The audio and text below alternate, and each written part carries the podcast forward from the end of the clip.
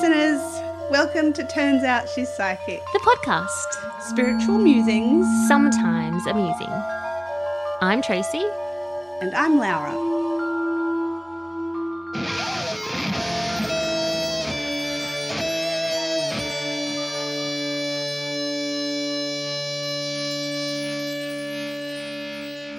Welcome back, dear listeners.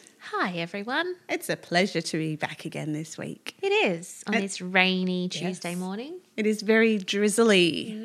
And we'll have a short turnaround time because this episode will be dropping tomorrow morning on Wednesday. So we're getting it in there, Tracy. We are just squeezing it in at the end of the finish line. Why not? And it's just you and me. And we might as well um, have a little chat about Patreons before we get in Yeah. to the topic for today, which is a biggie, but we'll get to that in a sec. Um, so our first live Q and A session is coming up on just in a couple of weeks' time on February the eighteenth, Yep. At eight o'clock. eight p.m. Sydney, Sydney time. time. Yep. Yeah. So anyone that signs up will have instant access to that and anything else. Yeah, yeah. So you'll get a Patreon shout out if you sign up. So Yep. um, when you sign up, we'll give you a shout out and um, on the podcast. Um, or whichever, like it'll be on which end on Turns Out She's Psychic that you'll get your shout out. Yes. Um, And you get extra little episodes where we do book reviews, like our little book club that we're going to do. What's Yeah. the first book that we're doing? What's it called? Do you want to do that one? Yeah, let's do that one. Oh God, I don't know the name of it now. Oh, okay. It's an exorcist. Anyway, it's about Yes. an American exorcist. A lady. Yep, a lady. Mm-hmm. And she talks a bit about the Cecil. There's a whole chapter at the end of that for anyone that's listened to Turns Out It's Haunted. Yeah. Um, yeah, it's Yeah. like uber creepy. And it's actually a really easy read, but it's taken me a little while because it freaks me out a lot. And I cannot wait for Trace to have a look a look at it. I'm excited to read it. I'm Yeah. going to take it home with me today. Yes. Um, so there's the book club episodes. There's um, there's also stickers, uh, um, tattoos. Tattoos. as well that you'll get sent out to you. Temporary tats. Temporary tattoos. Yes, we're not sending a tattooist out to tattoo your butt. that'd, be, that'd be hilarious. Me first. Um, and Shan wants to do some meditations as well, so Oh, I you'll love have that. access to those. Beautiful. So basically, it'll be just be like a mashup of whatever we feel like giving. Yeah, offerings. Um, but the link is in the show notes at the end of every episode. So Yeah. have a look for Support Turns Out Network here. There's a hyperlink. If you click on the here, it'll take you straight to the Patreon. Yeah, and I don't want to go on on the 18th and it just be us. Like, I mean, we're going to have fun. Well, that'd be fun anyway. it would be fun. I know, but I- I would like to see some other people on there and get to meet our listeners. Like I know we get a lot of emails from them, but it would be nice to meet them.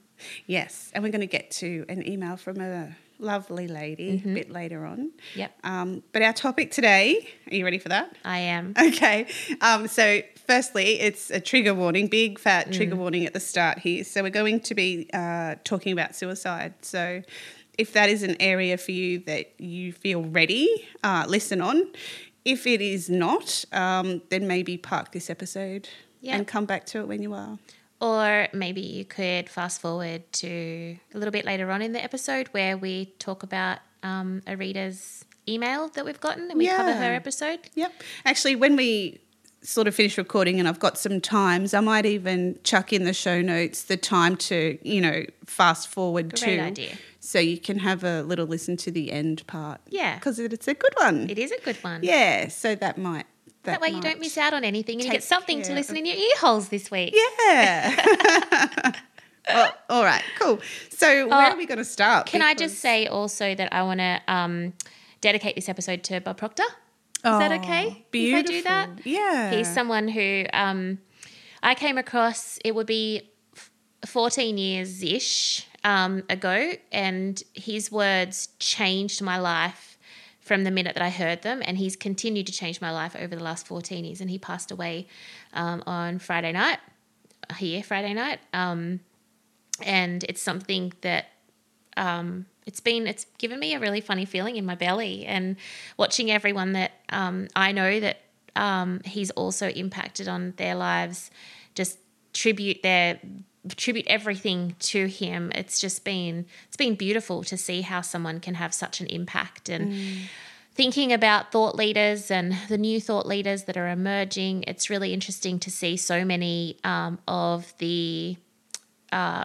I guess, modern day thought leaders now passing on and passing over and through, and it's it's a bit of a an interesting time to think about the new the new and emerging thought leaders that are coming through. Uh, and the ability to to reach more people. You know, when Bob, who was like eighty seven or something, um, when he was younger, there, there we didn't have social media. We just had books, and uh, that was the main way of being able to communicate and seminars and things. But if you didn't know who he was, you wouldn't pay to go to a seminar, and and you'd have to buy the books, but you'd have to know who he was to buy the books, Yeah. or at least search for you know a topic, and he would be the guru of that topic. And now we just we have so much accessibility to so-called gurus or experts or specialists and uh, people who are out there trying to teach things like because Bob's famous for law of attraction and the universal laws, and uh, now like every every Tom, Dick, and Harry is a is a guru or an expert at those things. So it's just it's it's it, I feel like the uh, the pool is starting to open up again to say, hey, we're about to let through on a new wave of of emerging people who have been doing it for a really long time, and now they're going to start taking the stage. Yeah. So just be mindful of the of the fact that this year is going to see a lot more influential people in the spiritual and scientific realms pass on from the human realm, from the human plane into the spiritual realms, and be mindful of the new people who are attempting to to fill those spaces because not everyone is as authentic and as real and as true as Bob Proctor. It's getting a bit more difficult to know where to place your trust. It is. Yeah, because like you're saying, back in the day when social media wasn't a thing, to get, you know, to write a book or to get onto TV or onto radio, um, there's time taken and effort taken to get to that level. And not saying that anyone, that everyone that made it to those certain levels were Was, yeah. well regarded, but it would maybe it might have been more likely that if you were the real deal, you'd keep trying Yeah. and others would just give up. I don't know. It's too Maybe that's a massive assumption. Yeah, but but these know what you're days, when people are self proclaiming their titles um, and anyone can look like anything, Mm-hmm. Yeah. and it was funny because I did a well, not funny, but I've str- I haven't been able to do my because I've been doing Bob Proctor meditations for quite a while and I haven't been able to do it since I heard the news because I just can't. I always feel weird, but what I have been getting is timing, timing, timing, timing, and I feel that that is directly related to Spirit Incorporated being a place where I want the the teachers who are who haven't their stripes. I want the teachers in there who who I do trust and who who are reputable and people that you can put your faith in in going in that journey whether it's time energy money you know hope whatever it is. I feel that um, the message that i've been getting is very much aligned to being able to facilitate that connection and and so that people aren't just like flapping in the wind and just going okay well and remember too that Bob's teachings are out there forever. They don't age. It's like Buddha and the Dalai Lama. You know, like the, this, the, these teachings are, are ancient he, teachings. So, just he might not be here to create new content, but he has got content for lifetimes to come. Mm-hmm. So he's still, it's still content that's relevant. It's timeless. Exactly. So maybe you don't need a new guru. Like maybe you don't need. He would never have called himself a guru. I'm just using that term so people can understand what I'm trying to say. Yeah, of course. But you know, just because someone's passed on, it doesn't mean that they're not an influential person. oh, absolutely. Yeah. Mm. Yeah. Good. It made me think though about like, what if Tony Robbins died? Oh my god, I think I would like, I would grieve. Yeah. Like, Well, I- it's a measure of your love, you know. Yeah. Your grief level is because that's how much you loved. It's Mm. almost a price to pay. yeah, yeah. I think because I've had like a personal interaction with Tony, and he it was a direct personal interaction for like three hours. I think it's like it's different. It's like he's not just someone that is a mentor that would never know that I exist out there that sees them as like a god. Um, yeah. Anyway, Imagine Anyway. all the people that he's had that impact on, Oh, and all the people that then are able to be even more direct and um, in in their approach to everything. It's Yeah. incredible. That's the legacy that they leave behind, and Yeah. Mm-hmm. that drives everyone forward. and he's very misunderstood by a lot of people. Yeah, Um, but I think people in his space at his level often are. Yeah, well, you know how I'm obsessed with cults and true crime. Yeah. So um, I found a new podcast that is uh, called. Um, it's a bit culty, uh, or that's a little bit culty, or something like Yeah. that. And it's um, the husband and wife that escaped NXIVM, Yes. which is not a spiritual cult, but it's a cult on like um, theory, like theology or ideology. Um, and uh, they were talking to one of their guests, so they interview other people who have escaped cults. Uh, and they had one guy on there who was talking about all these different life life coaching gurus that are out there or whatever. Yeah. And they're like, we're going to do an episode on Tony Robbins. And it's it just makes me feel um, like I'm not triggered by it or anything, which is interesting. But what I am is like there are so many people out there with so many misconceptions and perceptions that are influencing other people. And if you didn't know who Tony Robbins was and you heard their episode of the cult of Tony Robbins, done. Like you're going to just unless you're a free thinker, and I would hope many people are, but especially people that are listening to those kinds of episodes, they're they're against anyone, anything that has a, an organization that has an enigmatic uh, leader. But there are so many factors that equal a cult. And that's why they're a little bit culty. So they get around it by like, we're not calling it a cult. We're just saying it's got a lot of cultish factors, like a little cultish, cultish uh, characteristics, Yeah. which You it does. Yeah, which you can't disagree with. No. Yeah. Because he uses NLP, he uses music, he Yeah. Um, cold, like keeping everyone's temperature cold. Very he uses ways to manipulate, but he tells you he's doing it and he tells you why he's doing it. Yeah. And when you leave You're there, not locked in. no, Everyone still has a choice. correct. You have sovereignty and Yeah. you have, or like you are autonomous. Yeah. You you are you are not forced to do anything you don't want to do. You can say no. You can say yes. You can say maybe. It's Yeah. anyway. Oh, this is a whole like you yes. said. Yeah. And I do want to do an episode on cult, so that is coming. Sure. Yeah, it might even be a double, a two-parter, I was going to say just one. maybe even a season. All right, God, here we go. you love me. Yeah. I do. I get what I want. Hmm. Sometimes. true, very true. I'm just saying that. And it's like I'm like manifesting that I get what I want. You keep telling yourself that. You'll be like, "That's great, but how about we do this?" Mm-hmm. No, I'm, I'm all for it. I like that my interests, you know, broaden when you're around. Mm. My perspective definitely does. yeah, Yeah. So it's good. It's Mm-hmm. all good. All good things. and there'll be spiritual cults, Yeah. like, Well, they usually are well, yeah, on some level. yeah, Yeah. not all of them are, but our episodes would, be, would focus on spiritual cults. Yeah. Like NXIVM's not a spiritual cult. Mm. Yeah. Anyway, cults are just, yeah, they make me feel gross. Just that word. It's like true crime though for me. I find it so fascinating, It's fa- it's fascinating. Yeah. It's the psychology behind it mm. all. and that's that's it for me. Yeah. Mm. It's like everyone listens to our podcast geeks out on what we talk about. I geek out on what they talk about. Yeah. Yeah, it's weird. Mm.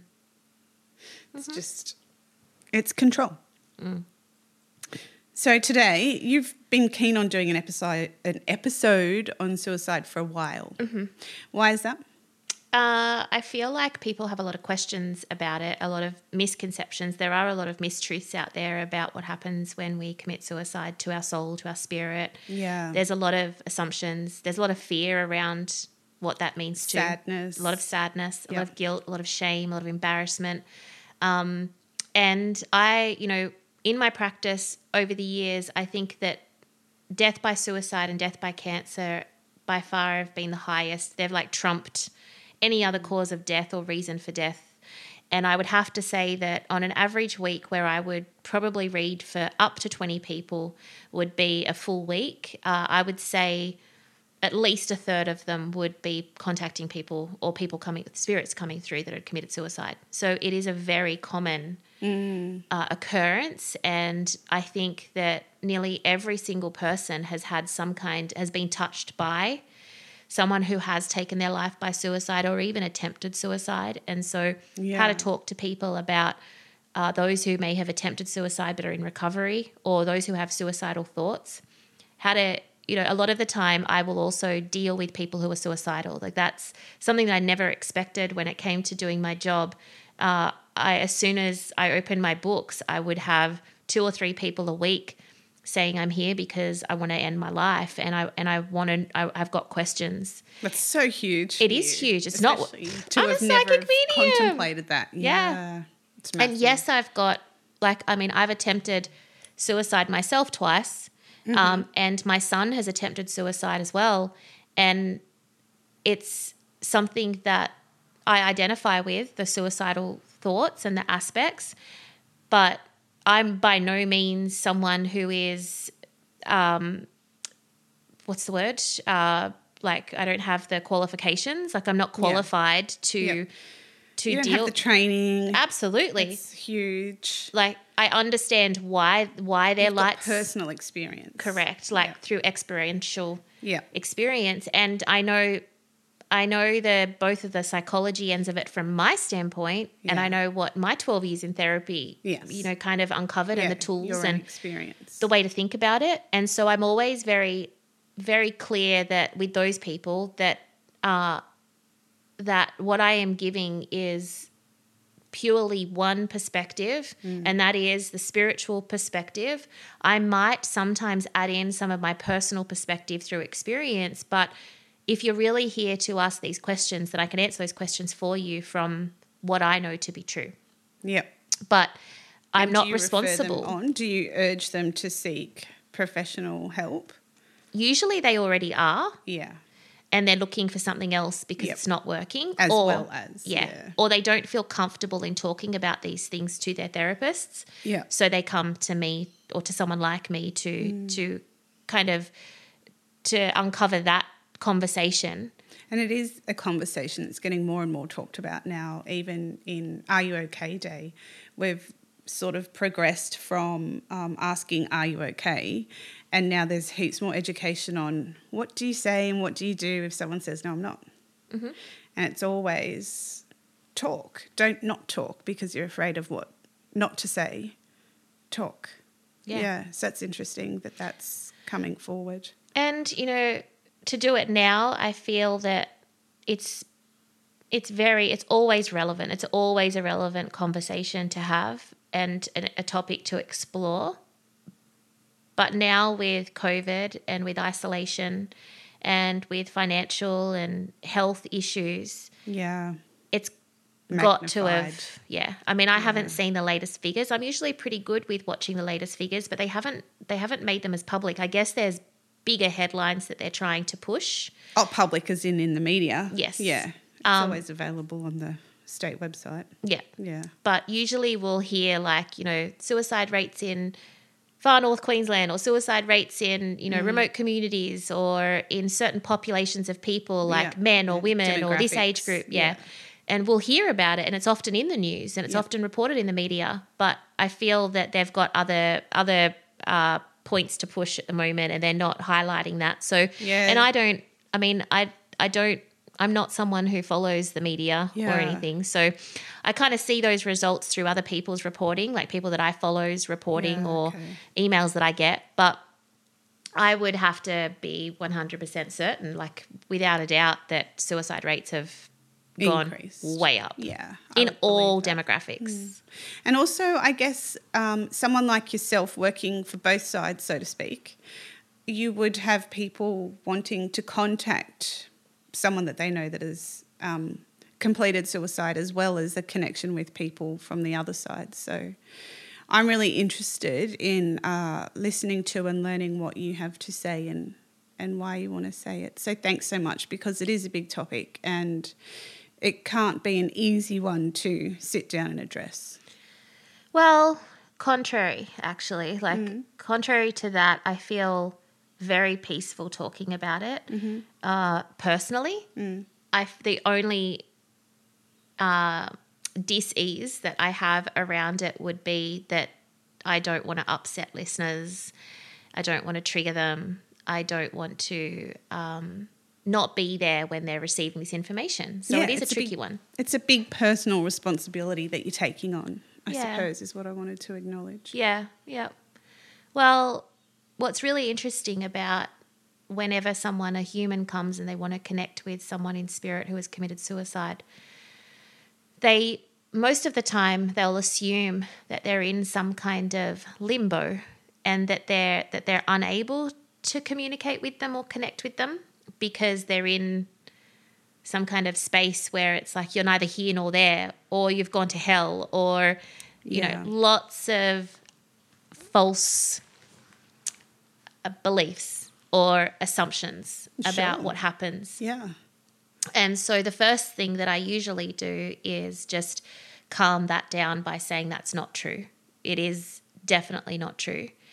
What actually happens, and, and I can only say this because at 40 years old, in every experience that I've ever had with a suicide spirit, a, a, a spirit that has suicided come through, it has been the same every single time without fail.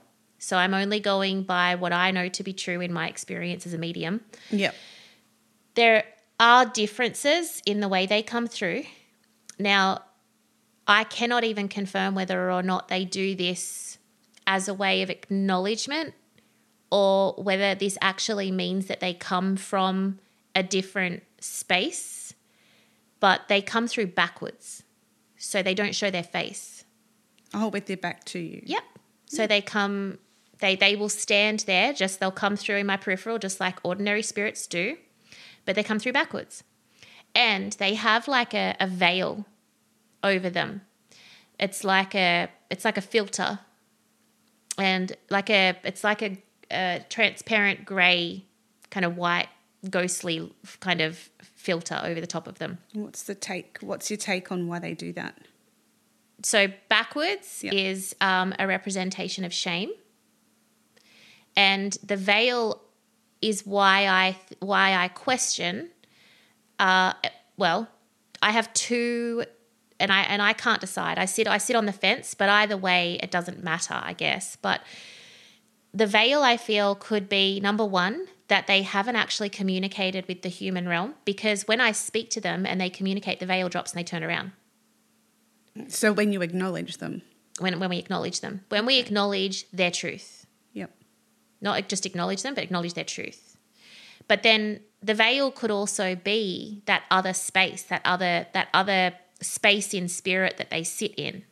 I don't know, but it's definitely not hell, and Yes. it's definitely not limbo. Yeah. because they do interact just like everybody else does in their transition. They interact with their loved ones in spirit Uh-huh. when they come through here and say, I bring through your brother who suicided and also your mum who passed away recently, your mum and your brother are able to have a family reunion. So they're definitely aware of each other. Yeah. They're definitely available, just like any other soul that crosses over does. So there, in, in my eyes, there is no difference apart from this veil Yeah. that indicates some kind of communication difference, like some kind of extra something that they've got to go through that other spirits who haven't suicided don't have to go through that. And also they're turned around. So that has been the same for me for as long as I can remember. And I can't even tell you the first time that I had a suicide come through. I couldn't, I, I don't know. It's Yeah, been, it's, okay. I, I don't know. Yeah. Um, It's interesting. is it? Well, I find it interesting that when you choose for your life to end, even when you move on, it looks different from someone like yourself talking to them. Well, they that's present differently. Yeah, well, that's the other thing too. How do we know? Because I don't. How do we know that they're not just doing that so that they, so that it's easy for me? So like it's, um, it's like so so you know how like when a normal spirit or a spirit who hasn't suicided comes through, they the way that I validate who they are ninety percent of the time is by the way they died. They take you through how they died. Yeah. Yeah. And so the suicides, I feel like it's their way of pr- maybe protecting me, or maybe it's my guides protecting me so that Could it's be. like, okay, I don't have to go through killing myself Yeah. 15 times a month. But lots of people die in unpleasant circumstances if they don't do it themselves. Yeah, so and you've it's got to go through that. So yeah. no- However, the psychology behind it might be very Okay. different. Yeah, okay. And so because I do because I am a professional psychic medium, there are so many different uh, levels of protection and boundaries and morals and integrity that we have that we have to have really to do the job. And because and, you know there's there's an extra factor too that because I have gone through that headspace multiple times in my life, mm. maybe it's my guides and their guides knowing that that's not for my highest good. so it's protecting you. Correct. giving you a Because heads up. I do go through how they died. Yeah. Anyway. most times like i know that they've hung themselves because my legs start to twitch and Mm, okay. and shake and start to get all funny i know that um, i know that they've had a drug overdose because i experience what feels like uh, i'm about to have an overdose Mm-hmm. uh, i know when they've either you know choked on their own vomit um, and usually i'll smell the smell of alcohol if they've died of like alcohol poisoning and vomited so there's lots of different Mm. elements to this the um, the indicators that or the impressions that I'm receiving that help me very quickly put together what their cause of death is.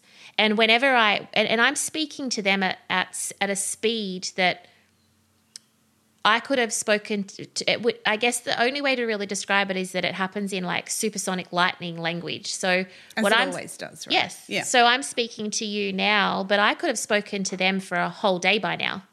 Like it's the time is so much faster. So even though I'm sitting in front of you and you don't know it and you don't see it, I'm speaking to them. And so I'm getting their validation almost quicker than you could think something because I'm one with them in so many ways at that point. And so whenever I make my um, determination or my judgment of how they've died, and this is not just for suicide, this is for anyone that comes through. The validation happens in real time. It's instant. And how I know that they're validating is that things change. They start, they move on about something else. They talk about something else you've got it. or I feel something different. So sometimes they will things will change, but I'll get extra elements to it. So um, when people have been um, murdered or or may, maybe with suicides, for example, let's stay on on that example, but with suicides, maybe it was an accidental suicide Oh, yeah.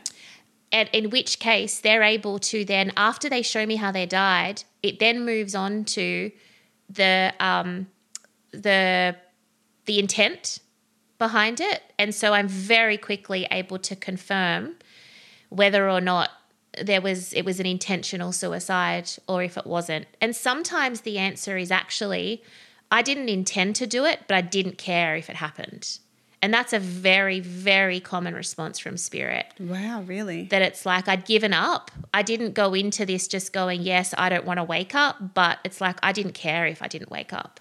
Yep.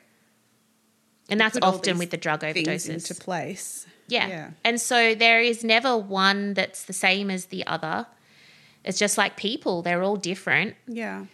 Uh, and then usually what happens after that is, and so as a professional psychic medium, again, and, and I have to keep referring to this because we, when you're a professional, you, um, you, there's like um, ways to move through. It's like interviewing someone. You move through questions. You start off and you develop who they are, how they are, what their story is, why they do what they do, how they do what they do. And then you get into the body of it and then you start to wind down. And it's the same through a session with as a medium. So you kind of you you know the questions to ask to get the answers that the humans want.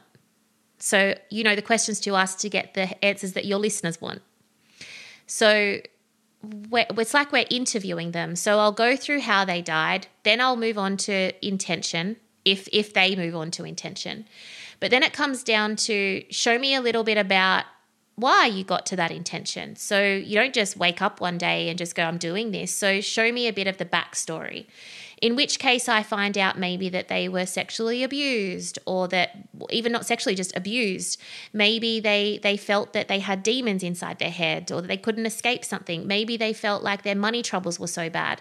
So we really start to understand the backstory, and then the human's able to validate that for me. I find that when suicides come through, that I feel extremely protective of of the person who has suicided, and and I find that usually in a session, um, I will let them speak first. Yeah. And then I'll have the human speak. And I never mean any disrespect by that by that because I know the human is the one that's suffering the most. And they've come to you, obviously. You know, they've- Correct. They've, well, they, not that they do anymore since Yeah. your work method has changed. Um, but obviously, there's that need from them that has brought them to you. So although you're contacting the person in spirit, yeah, like you say, you always say you work for both sides, obviously. Yeah. And it's not always the human who who came here voluntarily. Sometimes the spirit will bring them Yes. Yeah. Um, but ultimately, for our listeners to to like understand where I'm coming from with that is um, the as someone who has who who has suicided on the other side, their their final um, mental awareness was I'm alone and I have nowhere else to go. I can't do this. And so those three things are enough for me to just go, you know what? You are a spirit just like I am. You have a soul. We are contracted. Like there is a contract that I have with you, the person in front of me, and the spirit. There is something that connects us together that allows me to be this conduit and this messenger for you to speak your truth.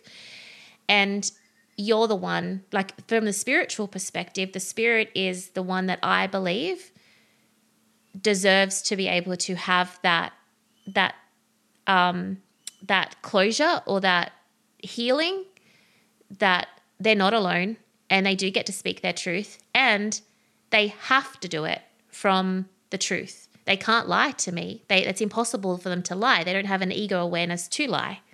So we know we're, they're going to get their truth. Now, I could sit here and speak to the human for the first half an hour and let the human tell me their side of the story.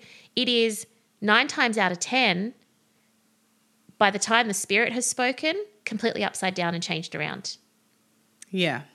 That makes sense. So I'm respecting both both people's time, Yeah. but from a divine time perspective and from a healing perspective.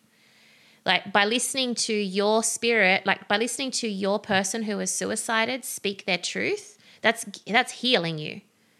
Yeah, and them, right? So what Absolutely. happens once they get to explain um, their actions and what led to that? Yeah. So next What's- time they don't come with a veil. Okay. So the veil disappears. So when someone comes, when a spirit comes and they're backwards, I will say, and there's no veil, I will say to you, the human in front of me, so is it you who has already spoken to this person since they've passed over, or has somebody else spoken as, through a medium or mm. whatever? Has this person already spoken their truth? Because they're not showing me the second, the second thing that lets me, or the second indicator that lets me know that this is going to be the this that I need to speak to them about their truth. That So I need to be the messenger to help them speak They still come backwards, backing up though, always backwards. but they without sti- the veil if Yep. they've made. And usually, like usually, if they don't have the veil and they come backwards, I just say welcome back. Even if it's hmm. not me that's ever met them before, I just say welcome back, and they'll turn around and they usually smile. Usually, it's straight away or they'll just smile. they'll smile. Yeah, they'll so smile. they show emotion. Yeah. they're happy. They show emotion when they're in their spirit form. They don't. sh- No one. No one that passes over shows Yeah. any emotion unless Yeah. they're in their spirit. Yep. Okay. It's interesting to piece together. Mm. And it's so normal for me. Like it's Well, it's don't common for you because, Yeah. like you were saying, it's also it's also like I'm trying to explain a movie that I've seen. yeah, yeah, It's so real yeah, and very always the same. yeah. It is what it is. Yeah.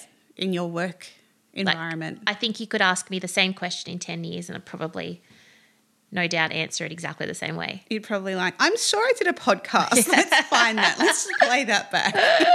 Do I have to repeat myself? Nothing has changed. Yeah. Timeless. Yeah. And and that's because it's actually all very simple. It's not as Yeah. complicated as what most people make it out to be. It's so simple. Yeah. Is it good for them? Yeah, absolutely. It's good for them to be able to make that contact and heal and Yeah. Yeah. It's good for any spirit to be able to communicate Mm-hmm. to the earth realm. That's one of the greatest things I love about mediumship. yeah. For spirit realm, it's it's so healing for them and they get to still play a role in their in their humans' lives. Yeah. And for the humans, for obvious reasons, mediumship's Of very course. healing. Yeah, of course. But energetically, you know, whatever this veil is, I know that there is an energetic value to that veil that when they have been able to express their uh, their story and their intention and their truth, that veil ceases to exist. So it's got to be something healing. It has to be. I love it. Yeah. Yeah. And that doesn't mean that the person in front of me has heard their truth. Like we can repeat it, Yeah. but I want to honor the spirit and just recognize that, hey, they've already spoken their truth. So I don't need to necessarily heal them today. So I can focus more on the human. We, the me and the spirit, can focus more on the human. Yeah, because I can only make a massive assumption that the human sitting in front of you is having a lot of truth that they Trying to reconcile. Trying to reconcile. I guess I didn't want to say that they're ready to hear. Um, on some levels, they're ready to hear it because they're there. Yeah. It's all happening. That ready, um, but how they might not feel like they're ready, or there might be a lot of unpacking to do. There's clearly lots of work. well, they have to live with it. They have Um, yeah. to live with the aftermath. Yep, and and maybe perhaps for the first time hearing elements of truth that they might have known but not really known and then hearing it they have to acknowledge it or or it, on the other hand it might be extremely validating and freeing and it might lighten the load. I guess it depends on every unique circumstance, but at least it's something on some element that has brought them there to unearth, Some level. bring to the light of day. Mm-hmm. Yeah. And that happens in general anyway, whether it's suicide, Yes, contacting true. or Yeah. not. You know, a lot of people will come for a reading, not so much for me, but a lot of people will go to a reading and just not be ready to hear what the what the messages are. That's not my fault. Yeah. That's not on me. yeah. I know that. I know that this is all going to make sense at one point. It's you had an agenda. Usually, it's the people that have an agenda with what they want to hear and what they're ready to hear. Yep. A lot of people aren't ready to feel the feelings they have to feel in order to go through what they've got to go through, the light and the dark Yeah. rather than just the Which la is- la la rainbows, sunshine. which is why I love doing the mentoring, the Yes. spiritual mentoring and the Zenith mentoring.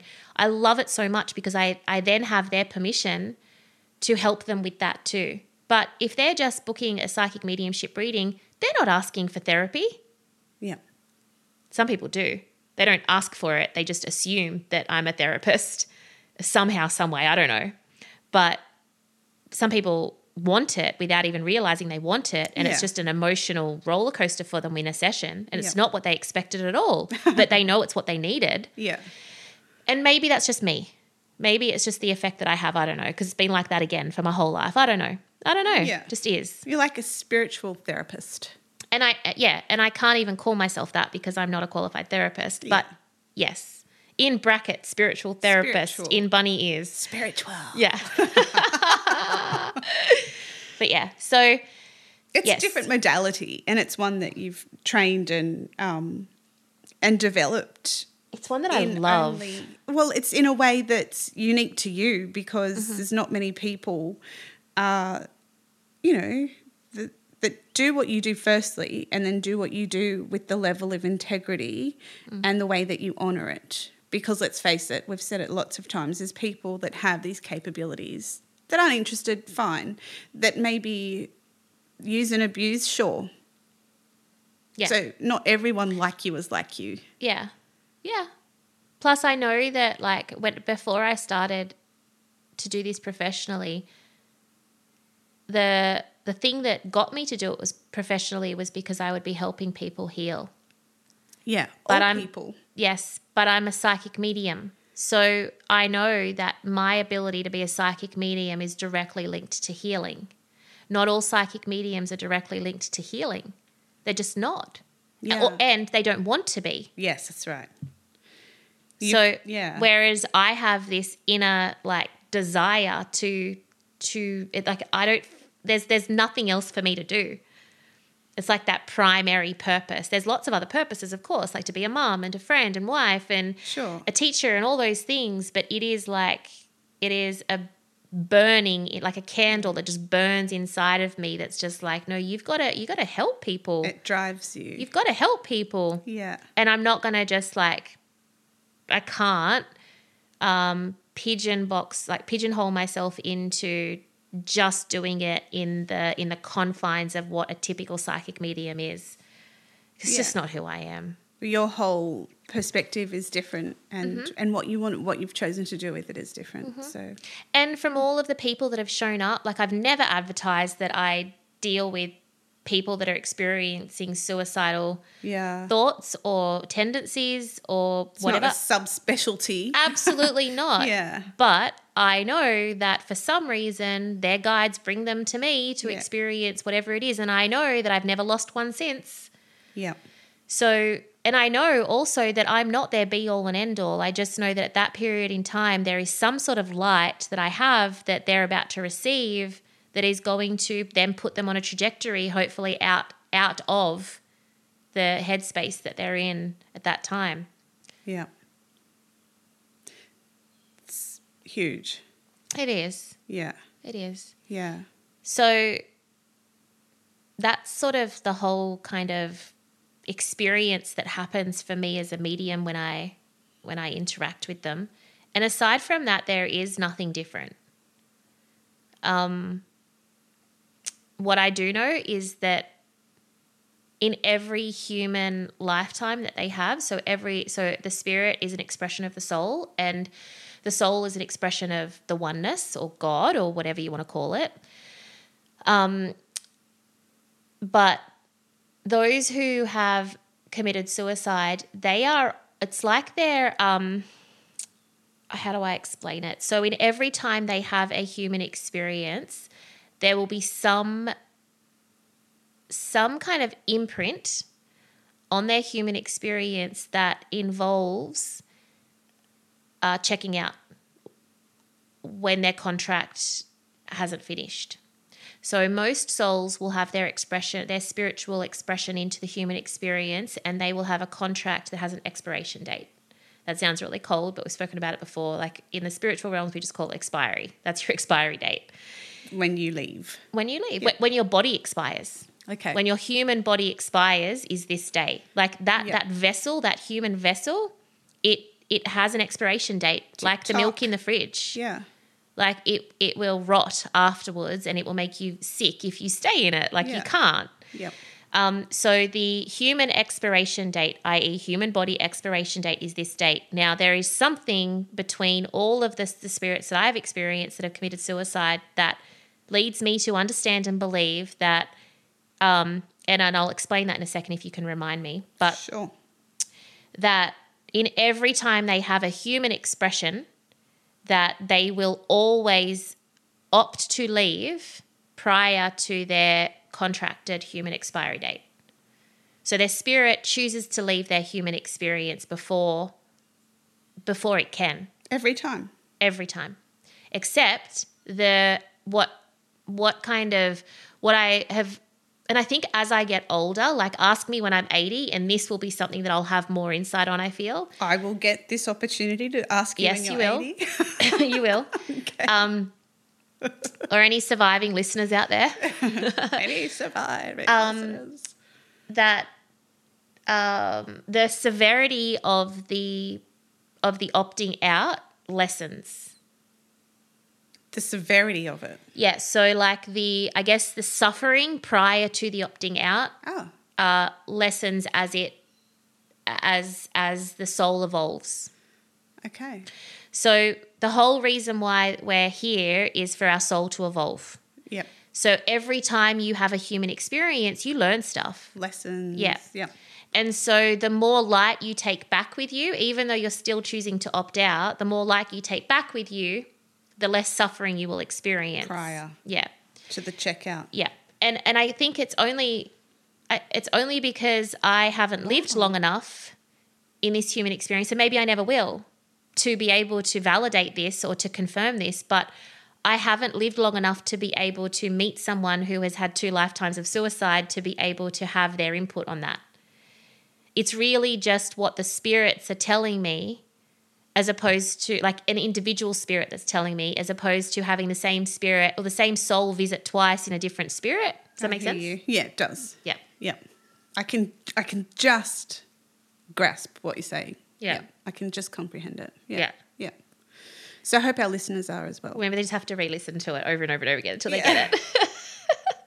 But if you're saying you're still doing what you're doing when you're 80 and you have had the privilege, let's call it, Yes. of connecting with a spirit that has gone through that cycle a couple of times well, and checked a out soul, a soul that has had a human experience which is the spirit. So on uh, two different Yeah, so a soul has has um, expressed itself in a spiritual being, Yeah. Mm-hmm. and that spirit, which is unique to Laura, has had. I'm about to kill you off again, but I'm going to. I'm going to even I'm kill like you off Kenny twice in, one South go. Park. Yeah. So, chocolate salty balls. Oh, um, gross. so your soul has expressed it in the spirit of Laura, and it's having a human experience. And say at the age of 25, you commit suicide. I check out. Yep. And so I meet you tomorrow at work. Yep. And then say you reincarnate, and so your soul sends another spirit down, and that spirit's name is Eloise. Mm-hmm. And Eloise has a life, and at 18 decides to check out and commit suicide. So younger though. Well, whatever. Whatever. Oh, okay, I'm just saying, so it's in my lifetime. I'm Yep. like trying to get, so 28 plus. Shorten it down. 25 plus 18. Got I'm you. like, okay, so I'm 70 one day, and I'm sitting here just chatting to someone about spirits in whatever. Yeah. And then a spirit comes through, and they're able to show me Yep.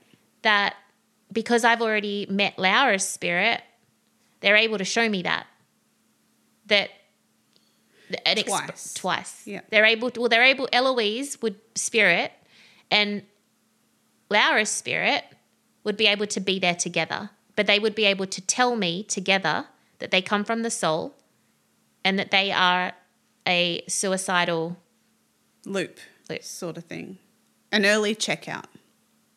Yeah, before your human expiration, your your human experience expiration date. And in essence, what you were saying before with the lessons, the severity of the checkout. So Laura would have had more suffering, more pain Yeah. than Eloise would have. Yeah, like for example, and I'm not trying to lessen, and please know this that anyone who who anyone who needs to hear this, um, I'm not trying to lessen one's problems No. over another's. Sure. But let's just say that, say, Laura had grown up in a family where she was physically, mentally, and emotionally and sexually abused and Yeah. tr- like sex trafficked. Horrendous. Horrendous. Horrendous. Yeah. Yeah. And then say Eloise, um, maybe she embezzled money and was finding out that she was about to go to jail for the rest of her life. Didn't want to do that. Yeah. Yeah. Okay. So does that make sense? I mean, both Yeah, uh, both are totally valid, you know, reasons to be suffering. Yeah. And I don't want to lessen Eloise's experience of suffering. No, on that spiritual lesson standpoint, Trauma, yeah. one is much louder than the other. And traumatic, yeah. Yeah. um, and and very uh, intense. I think we can agree that there is a spectrum of trauma. Oh, of course, Yeah. Uh, yeah, absolutely. you know, each experience. Yeah, but yeah. for one person, like if someone's saying, "Hey, my my husband committed suicide because we had financial problems and he couldn't cope," I do not want to, you know, lessen of course. or soften in any way or disrespect in any way that experience. yes. Um, and to say that that's not worthy of your your husband Yeah. doing that, I mean, it's ultimately suicide. Ultimately occurs is because they feel they are backed into a corner and there is no else to go. There's no other way. Yep. Yeah. Yep. Whoa, so heavy. So heavy.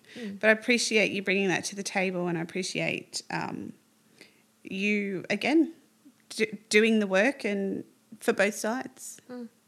It's a lot. It is a lot. And I think, you know, without naming names, and obviously um, client confidentiality applies, uh, but I, a, a few years ago, I had a client who I'd never met before. And this person came and they wanted to know about whether or not their future plans were what they should be doing. So they had just lost a family member and they were now alone.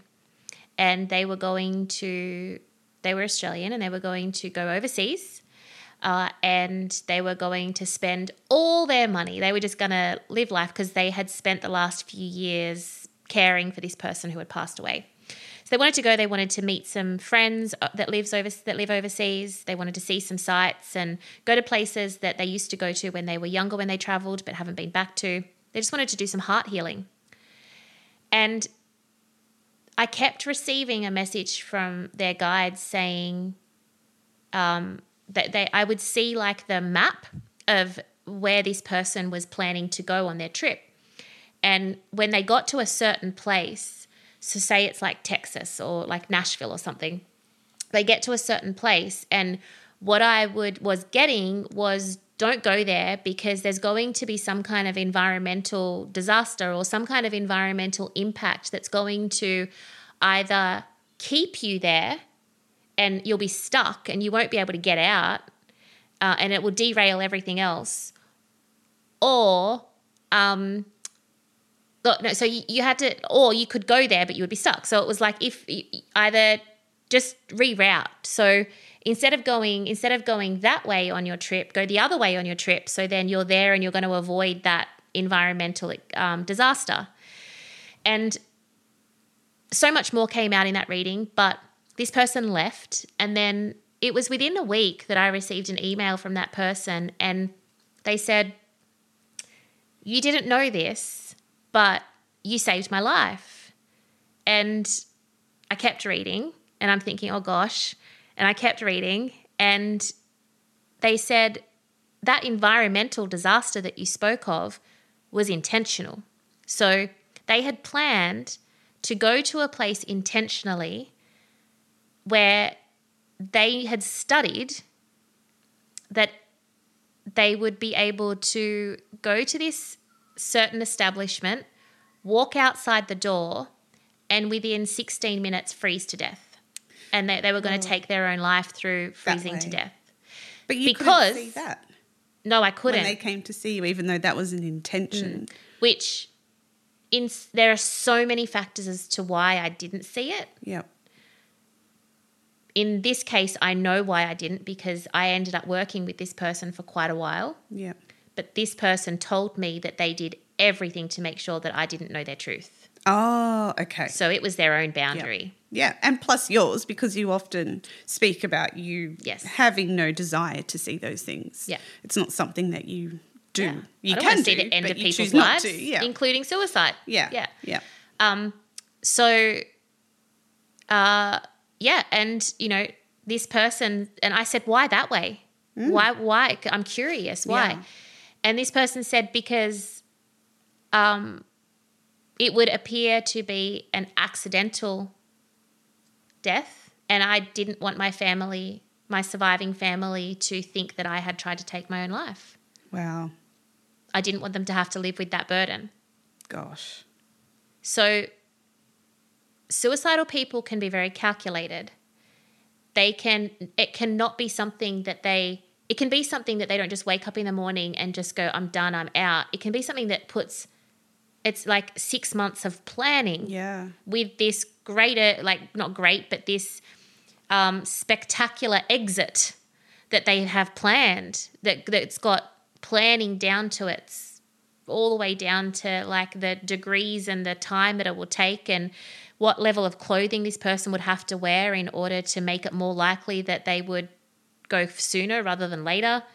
Um, where to go so that they would likely not be found by someone in time, and and then what would be the consequences of hypothermia, and you know, it, the study behind this person's exit strategy was next level.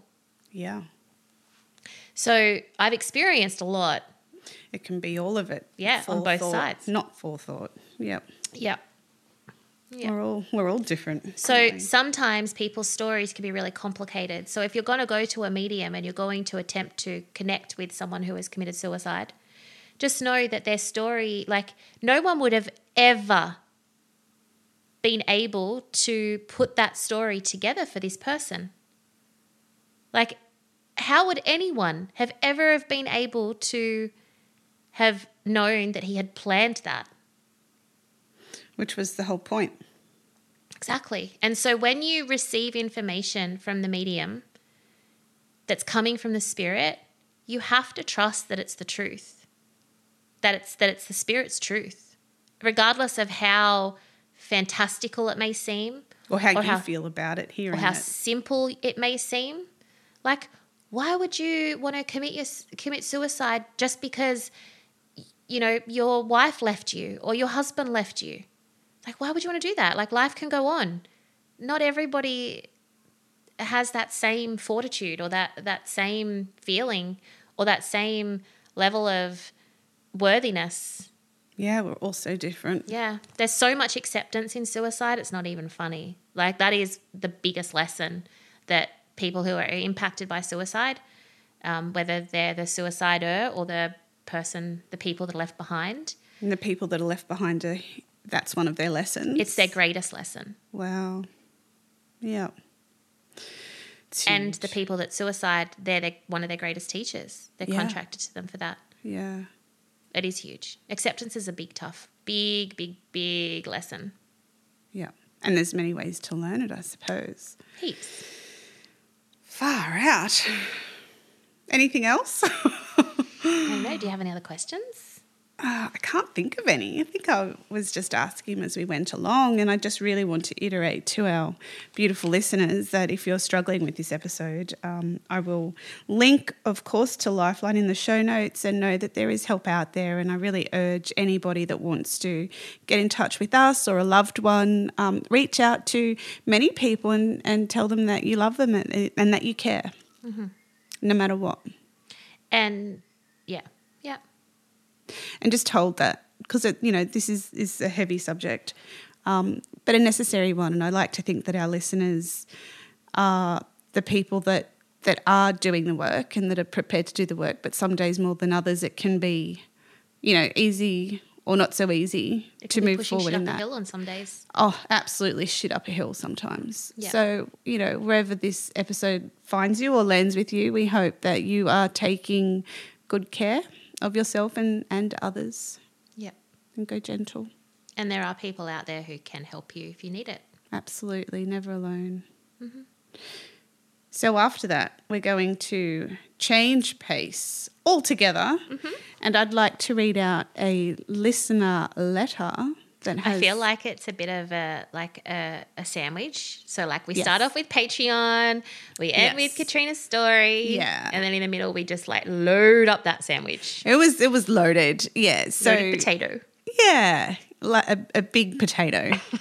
um, but thank you, Katrina, for writing in. And um, I'm just going to read it out in entirety. Tracy Okay. and I were discussing what to do, but I'm just going to just going to go. Yeah. Hi, Tracy and Laura. Firstly, I just wanted to thank you for all the time and energy you both put into making. Turns out she's psychic. I feel like I have found a part of me that was missing. Aw. I am only a new listener and I look forward to listening every day. It is my special me time. I'm a chronological listener, another Yes. one for you, Tracy, and currently coming to the end of season two. I have enjoyed starting from the beginning as I have grown with the podcast. I don't think I was ready for some of the later topics until I spent time comprehending the basics first. That's why we did it that way. Mm-hmm. And that's why you must listen in chronological order. I don't know what I'm going to do when I have to wait a whole week for one episode. Haha. Sorry about that. We, we, we would do more if we could. yeah. Yeah, if this we could be our full time job, I think Laura and I would. be, Yeah, yeah, okay, cool. Like, when do we start? Who's going to pay us?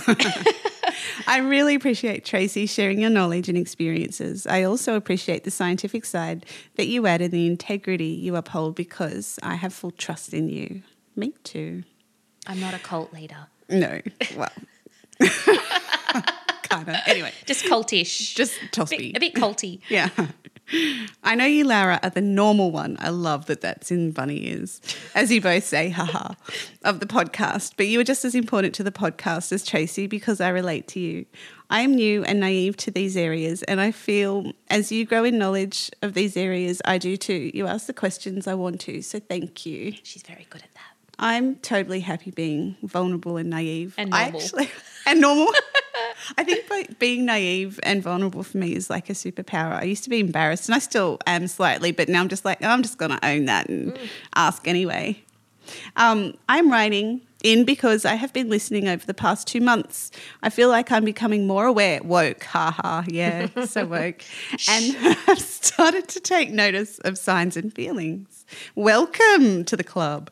As I haven't necessarily explained this before, I don't know if it is my mind playing tricks on me or if it is real.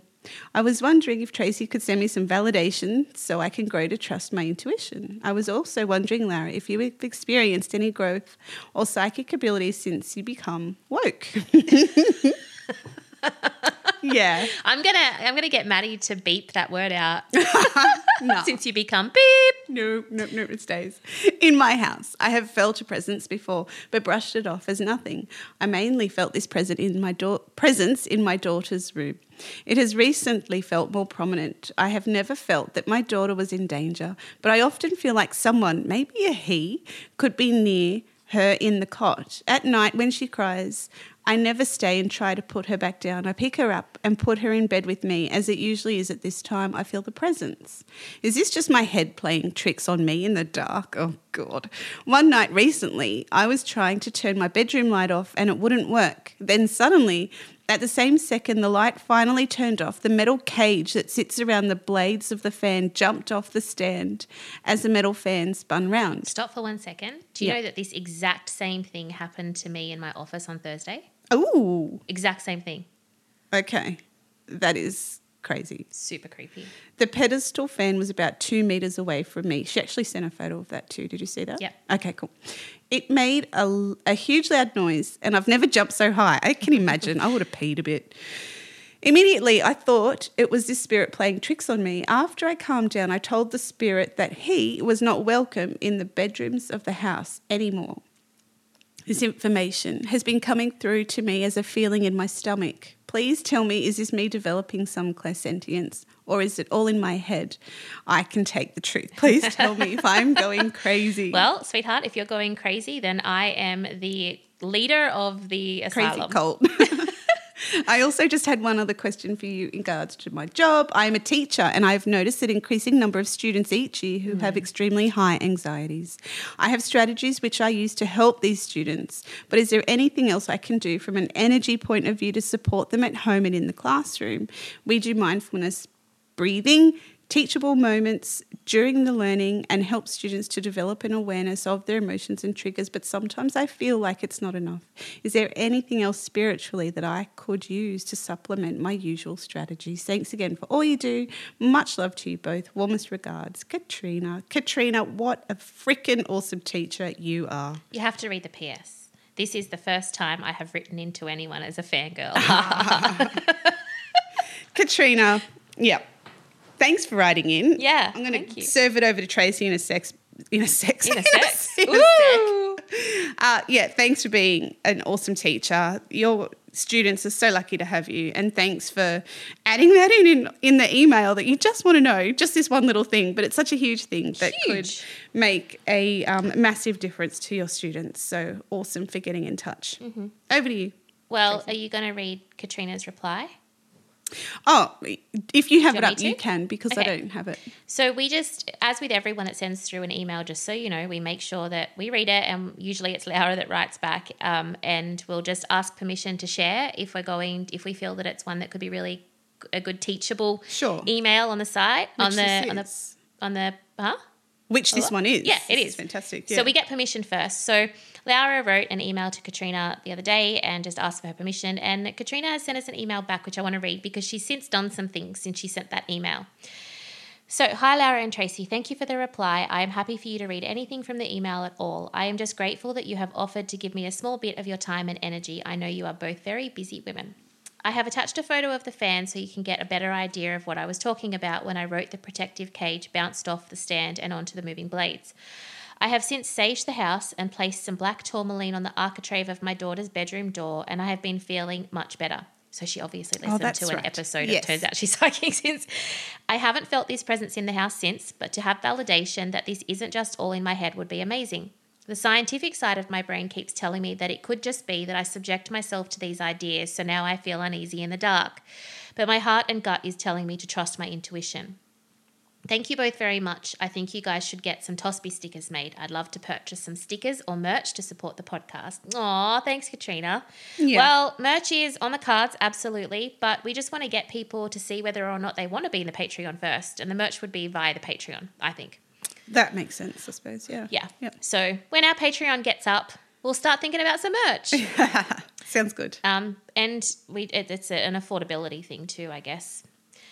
Um, okay, so yes, black tourmaline inside the bedroom, inside the architrave of your daughter's bedroom. Um, all of the all of the rooms. I'm hoping that she's done all the rooms, especially if there is an energy that's that she feels quite strongly about. She's definitely not crazy, and No. it's definitely not all in her head. And there definitely is a uh, a male energy. There's actually two. Wow. Bang on, Katrina. Yeah, so if there's two male energies. One is um, one is like what what we would kind of uh, assume would be like a grandfather energy, and he's his energy is very protective and supportive, and definitely not one to be afraid of. But this one would feel different to the other one because the other one, and this is going to sound super fucking scary, but I, I, I want to say it and then I'm going to explain why I'm saying it. But it's more of a predatorial energy in terms of that it is looking to take energy. Oh, okay. So it's not trying to hurt or it's not a predator. It's it's off an energy. Correct. Okay. And so in the baby's room, it's where most of the highest energy sits. So the grandfather type, now I don't believe this grandfather to actually be biologically related to anyone in the home that's alive. Right. It is just a spirit that we would sort of categorize as that kind of for a human to think about what kind of a spirit this is it's that kind of spirit it's a nice grandfather and he's quite tall a nice grandfather figure who would want to protect and care for and nurture Love. yeah Yep. as opposed to you know any other kind of creepy grandpa or naughty grandpa or dirty grandpa or bad grandpa i've been Yeah. seeing all these new movie titles Yes. like what um so and um, that spirit you'll feel different about. You'll kind of feel comforted and you'll feel relief. Now, if th- there is a big difference between, and, and when you've got two entities, and I don't really want to call it an entity, when you've got two energies um, in specifically in one space, um, sometimes when the the lower energy, the negative, the predatorial energy leaves, which it will with the black tourmaline and after the sage and things like that, it may come back, which I'm going to help with in a second. But when it leaves, just be mindful that that feeling of I haven't felt anything since. Find out whether, or like, try and sit in it, Katrina, and see whether or not what you're feeling is actually, no, I feel actually really at peace and calm and nurtured. Because that actually might be the presence of the other spirit. And you're just, what you're doing is the contrast of it, you're missing the other contrast. And so what might feel normal is actually the entity of the, the grandfather spirit who is quite protective and nurturing and kind. Okay. So if you feel that instead, it's just him protecting and Like a guardian. yeah, kind of. Yeah. Um, why why they're both there um, can be lots of things, but I I truly believe that um, that the the predatorial one is quite young, um, probably like mid twenties, um, and from what I can gather, this spirit actually had some kind of very nearby to Katrina's home, has had some kind of motor vehicle accident, likely a motorbike, um, hitting a tree. But um, the the reason why they've hit the tree or the post or something that they've hit was because of another person's stupidity on the road. So it wasn't at they weren't at fault. Like it kind of they were ran off the road or they were caused to have this accident, and so they've got this level of um, uh, they're not accept. It's like they haven't walked to the light, so they're not stuck um, because spirits technically aren't stuck. Um, but it's like they're they're choose they can't when we go through our transition, we go through our physical detachment, our emotional detachment, and our mental detachment. He can't detach. So he's trying to gather as much energy as he can to be able to communicate with his loved ones to let them know that he this that he didn't do this on purpose, that this wasn't his Oh, fault, and that the person, that the people that are responsible for his death, their justice has not been served. So it's complicated, but Yeah. that's that's everything. When I connect to his energy, um, I wanted to just make sure that you know if he does come back, that we're able to that we can give Katrina what she needs to be able to help that spirit move on, Yeah. Rather than to have to keep thing yeah about yeah the baby, baby. or anything or her or there's nothing she can do. an But energetic. yeah, like ultimately Yeah. you want to you want to solve the root problem rather than have to keep fending it off every time it comes back. Like you don't want to have to keep protecting yourself. You just want to get rid of it. yeah. Um, and so the best thing to do is to be able to outside that door um, leave like a leave like an offering or something that lets this spirit know that you know the truth and that um, that that you will do what what you can do for this spirit moving forward. Um, and it depends on how much you want to take on. Like some people are fascinated by it, and Katrina might get on and like Google, you know, young male who was in a motorbike accident and hit a pole or whatever, and uh, you know details. Like, and she might be able to do her own investigation and whatever she wants to do. I don't know. Some people might want to do that. I know I probably would want to do that. Like Yeah. curiosity would get me. Um, but you could also say like um, you could also just chat out loud and just say, So, this is what I've heard. If this is your truth, it's okay. You can let me know. Um, and um, it's just about placating. But ultimately, we don't want him being there as a predatorial energy and stealing the baby's energy because it can just make the baby irritable. Baby cannot sleep. It's probably why the baby's waking up at that time in the middle of the night. Um, it Could can, she go out her front door and Uh, say these things and like outside the house? Yeah. Uh, if the ba- if the energy is only in the baby's room, we just need to do it at the bedroom door. We don't Oh, need to go to the front door. Yeah. Um, and that can change. So don't. I don't want everyone to think that that's a blanket rule. Um, and then the older gentleman's energy, like it's up to you if you feel fine with it being there. If not, you can just say thank you for being here whilst this other energy was here, and we really appreciate it. But we're okay if you leave now. They're not going to get offended. They know when when they've done their job, and he will come back just like that if he needs to be back there again. Yeah.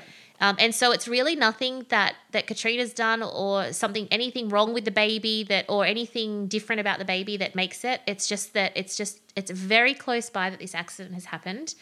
And Recently or well, do you probably know? at the same time as her baby was born. Oh wow. Okay. And so there would be this awareness of a light for this spirit to go to that to that light. energetic thing, Correct. Like you, I like you. Yeah. You always say it's an energy thing. It makes it sound so simple, and sometimes it's so complex. But when you just look at it simple. in an energy, Yeah. It is Yeah. yeah. So um like complexity like is there in terms of what is actually happening. why he's there and yeah. what he's trying to do, and yeah, Yeah. Um and and how he's able to Yeah. like I, I, uh, but um but yeah. So there really is nothing apart from um, knowing this will make it better yeah, um, and just speaking out loud and just saying, you know, like I appreciate that, and I'm sorry this has happened to you, and this like being here and taking the energy, it's not going to help you. and it's not okay No. for baby. Nope. And Yeah. instead, just talk talk him through it. Just be like, you know, um, I'm really sorry that happened to you, and I, I feel that you know it's really important to you that justice is served and that that people know your truth. And it will come out. It will come Yeah. out. But the way he's trying to go about it, he doesn't know any other way. Yeah, he's So just doing what he. Correct. It's not like they've got. He's got like they never have like a, an agenda to hurt. Yes, the agenda. I Mm. think that's the word that I was after. He doesn't realize that it's detrimental to the baby's sleep patterns or anything else. Mm-hmm. But he will now when she talks to him about not okay to do that. Yeah. He'll stop, Yeah. hopefully. Yeah. And so she'll probably feel that again. So that clairsentience, you are right, Katrina, in terms of that gut feeling and feeling. You feel, you sense the spirit by feeling it through your gut. That is clairsentience. Um, to to improve that, I guess, or to develop that would be to sit down and try and do it with humans first, so that you're not freaking yourself out. Ah, But okay. instead, just try and maybe like when your partner comes home from work, or if you've got other children, or the kids at school, or whatever, try and feel what they're feeling, um, and and see whether you can gain any kind of intelligence through what they're feeling, and then you'll be able to find words better to speak to them. So now on to the teaching question. yeah, the teacher side. Yeah, and teachers are so beautiful these days. Like they Oh my goodness, what they teach in schools. More just- of that, please. Yeah, and just the last two years, the the the way that teachers have stepped up, Yeah. it's just it, oh my gosh. I'm Blows glad I'm not a teacher because I would be a terrible teacher Oh, I couldn't of do it. kids. Uh, so I'm just like, you guys are worth everything. Whatever that you need, get. you can have it. Yep. Yeah. Yep. If I was the prime minister or the the minister, the, the what are they called, premier, President. you'd be getting it all. Yep. Um, so one of the other things that I can suggest would be uh, the My Energy Bubble exercise, which is where, say, and I don't know how old they are, but I've got a feeling that I'm kind of looking at primary aged kind of children, maybe around the year three mark for Katrina. But um, maybe you could get them all together and you could start um, giving emotions colors and thoughts colors. And so, say for example, if one of the kids is feeling alone that nobody likes them, and so their anxiety is through the roof because they're feeling on the outside, then maybe they want to give that that color. Um, maybe they want to assign the color green. And so, okay, that's what green means. So who's feel who else is feeling green? And so we can start to give them more language because often it's a language thing that they they want help but they don't know how to say it and maybe they're too embarrassed to say it in the ways that they've been told because if they're not too embarrassed then they would be using what they've got. So if they are too embarrassed, we just need to give them more. And the color thing is universal. Everyone knows colors. If they don't know them, they can see them. Yeah. Um, and if everyone in the classroom, for example, is on the same language of colors, then we can also, and, and once you've done that, you want to kind of at the beginning of the day say, right, everyone go to their colors. How are we feeling first thing in the morning? So, say you've got three kids over on purple that are feeling super playful and energetic and, you know, just want to interrupt or whatever. yeah. You know, you got those kids. Purples. Mm-hmm. interrupting purples and then say you've got the like the tired don't want to be at school had a really bad sleep yeah. you know Unenthusiastic. yeah they're the blues Uh huh. and so you've got seven over there and then say you've got the greens that are feeling a little bit alone and then say you've got the oranges that are no i'm ready for school like i'm switched on i want to learn maths today and science and i want to put my hand up the hermione grangers of the, Oh, the hermione the granger oranges the orange grangers That's beautiful. so you can do something like that. So then everyone kind of knows how everyone's feeling. Yeah. Because we're in the Colours Plus, we can look around and realize we're not alone. I'm not the only person standing in green. Yeah. And just a hint for the teacher if, if you notice that there is only one child standing in green, go and stand with them in that green so that they're not alone. Okay. So, you know what? I, f- I feel a little bit like that too, even if you don't. Just Yeah. lie. I, I know green. yeah. You know what? Or do you know what? This morning, my daughter was in green too. Yeah. So I'll come and stand with you, because then I then maybe you can help me help my daughter too. Because it'd be like it'd be like I'm helping my daughter because she's at school by herself, and Yeah. maybe we can hang out together. It's a so nice tool. it is a great tool, but it's also the next level of that is being able to. Um, is being able to have each of the children that are standing in their color pay close attention to who's standing in those other colors and teaching them how to maybe behave with the people that are standing in that color. So, hey, interrupting purples, how do you think that the blue sleepy kids that really don't want to be here and maybe had a slow start and are feeling a bit irritable, how do you think that being interrupting purple energy is going to affect the blues? And hey, blues, how do you think that's going to affect purples? And so it's taking it, how do you think you are, hey, Jimmy over there, how do you think you're going to affect Bella over there? And Bella, what do you think that did to poor Jimmy over there? You know, like it's it's sort of taking it away from them and making it something that is a universal little language that they can understand. And what I find is this really helps in families as well. So if you've got lots of kids or kids all around the same age, it's colors is what they live for. Then what you can do also is you could also try the crystal crystals and um, crystals and uh, like onesies. So crystals could be that instead of making them go stand in the corner of the colors of the room or whatever, you could just have a pile of crystals that are the colors. Yeah. And they have to hold on to that crystal. But this gives them the ability at the end, before they go out to recess, to be able to maybe up and go, okay, I'm not really sleepy anymore. I've actually turned into a silly hyper mood. So I'm going to put it down. I'm going to pick up a purple crystal. Yeah. And so it. at all times, they can show, and everyone knows that, hey, it's purple crystal. I'm communicating to you how I feel. And so you can come up to someone and they can show you what crystal they are. And you just know that, you know what, I'm probably not the best for you right now, Mr. Blue over there. So I'm going to go and find someone else who's maybe an orange or a purple or a red or whatever. So it's just a, a cute little way. Um, maybe even for children who have like, um, maybe not the whole class, but maybe just like a, a certain select group of kids that maybe have quite like a lot of difficulties or difficulties expressing or even getting along with other people. It might just be for uh, have their own color chart. Yeah, um, and then the onesie is another one too, where with their anxieties that um, they you can imagine you can teach them how to do like a light bath. So it might be wash away what's not mine, and you can imagine a rainbow dumping on top of your head, and all the colors come down, and it just washes you away. And you could just do you could even like do put music on and make it fun or whatever, or even peaceful, depending on what you want to do. But just wash it all away, and then when it's all washed away, you put a onesie on, which is going to protect you from any more coming in. So it's just what you've got. So obviously it's altered and can be tweaked and whatever to what's going on in the day. And teachers are the best at that. Um, but I hope that those three strategies might be able to help Katrina and anyone else that's listening with their kids or Yeah. school or whatever.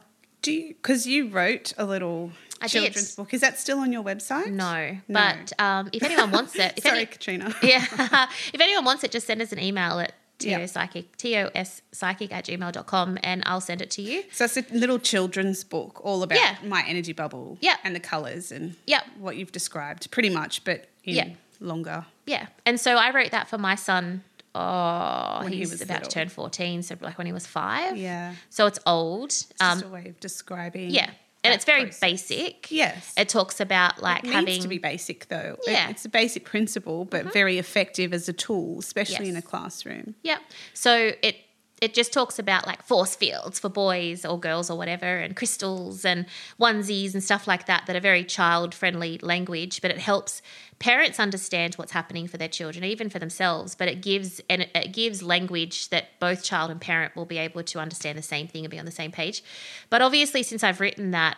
My kids have grown. I've had so many people speak to me about this topic that these three strategies that I've just told Karina, Katrina um, are things that have come up over the years that I'm like, okay, well, let's brainstorm. We need to we need to take this into a classroom Yeah. atmosphere. How can that look like? And they're the three ones that I see that most people enjoy to use and Yeah. find it easy to implement. It doesn't cost much to be able to do that.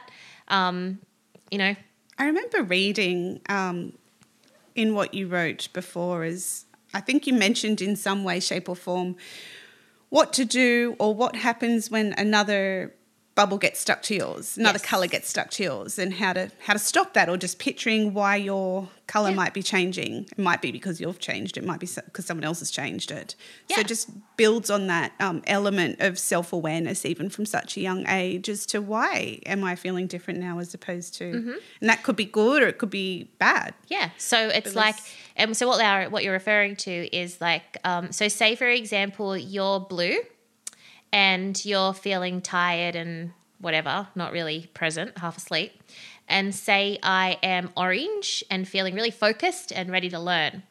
And so, say at recess, you and I hang out together. And then when you come back from recess, I'm the teacher and, and I come up to you and I just say, Hey, you look like you're a little bit more awake. And who did you hang out with at recess? And you could, and that, and you would say, I hung out with Tracy. What color is Tracy? Tracy's an orange. Okay, so I know that when I'm feeling blue, that when I hang out with the orange type of energy, that it lifts me up. Yep. But when I'm blue and I hang out with the purple type of energy, that it makes me silly and I get into trouble. or when I'm blue and I hang out with the red type of energy, it actually makes things worse. I get angry, I get like frustrated, I get irritable, and I get combative and defensive, and I end up in the naughty corner or the naughty chair or whatever it is that they do at school. I don't Time even out. know. I yeah, know. time out. I don't even know what they call it. What they're allowed to even call it these days. Probably it's like not, yes. the, the that place over there, go and st- The bad decisions corner. I'm surprised they're even able to say that. The decisions probably not. the decisions that do not suit the rest of the rooms corner. but yeah, so the corner of change. yeah. And so, like, what we try and do when we really strategize it is come down to primary colors. So, like, if we've got like blue, so blue and yellow make green. So, we would want green to be a good mix of blue and yellow. So, green would be a great result for blue and yellows to hang out. But we want brown and we want like pooey colors and we want like dark maroony, yucky colors, like kind of really messy, dirty colors to be colors that don't feel good. So it's like, oh, when when blue and purple mix together, it makes like this really gross color. Just think makes things more clouded. Correct. Less clear. Yeah. So there's lots of strategy behind it, and you, it's not as simple as just going, "Hey, colors," because then when you do start to mix the colors, you're just like, "Oh, what have I done?" Yeah, I, I guess it depends how complex you want to make it. Correct. It's all about And how many kids a- you've got. Yeah, true. Yep. I just see teachers going to their local Bunnings and stealing colour chart little, you know, from the Dulux or so funny. get get your colours. Uh huh. Yeah. I mean, I know how much teachers spend their own money and their own time in being able to help children. Yep. To come up with supplies, crafty ideas, and things. So I feel like the color thing is it doesn't have to cost anything. Like it could be the kids' project where they have to create the the artwork for the walls that makes it the green corner, the blue corner, the purple corner, and funny pictures that Yeah. describe what that what that color. creative activity. Yeah, absolutely. Well, thank you. You've provided your letter has provided lots of talk there. Lots, lots of teachable moments and tools. Yep. So, yeah, this episode has had it all. We hope it finds you well and safe and doing what you can do and taking care of one another. So, we'll chat to you next week. Bye.